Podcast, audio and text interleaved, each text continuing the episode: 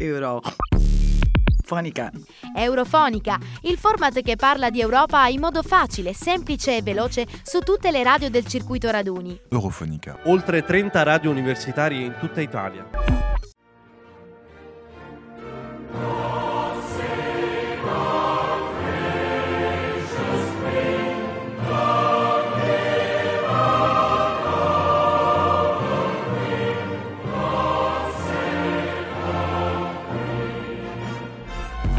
Eurofonica.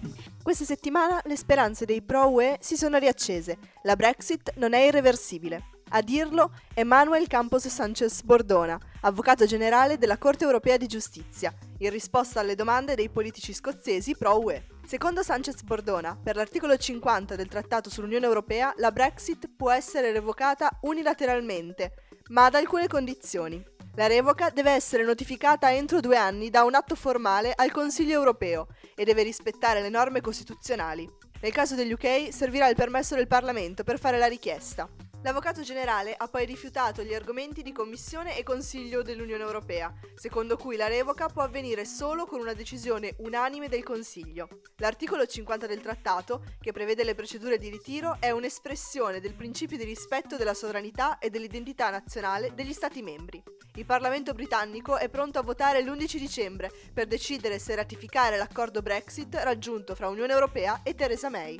L'intesa raggiunta è stata già criticata sia dagli oppositori pro Unione Europea che dallo stesso Partito Conservatore e il Parlamento inglese potrebbe arrivare a respingerla. In caso di sconfitta, Theresa May dovrà raccogliere tutti i cocci.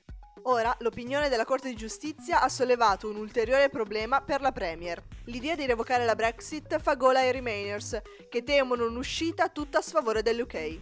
Il sindaco di Londra, Sadiq Khan, teme proprio la possibilità devastante del no deal e invita Theresa May a ripensarci, considerando anche lo scarso appoggio dei cittadini. Theresa May probabilmente contava di usare l'idea della traumatica uscita no deal a suo favore, ma ora il parere di Sanchez Bordona farà grattare non poche teste al Parlamento l'11 dicembre. Amanda Luisa Guida da Vercelli per Eurofonica.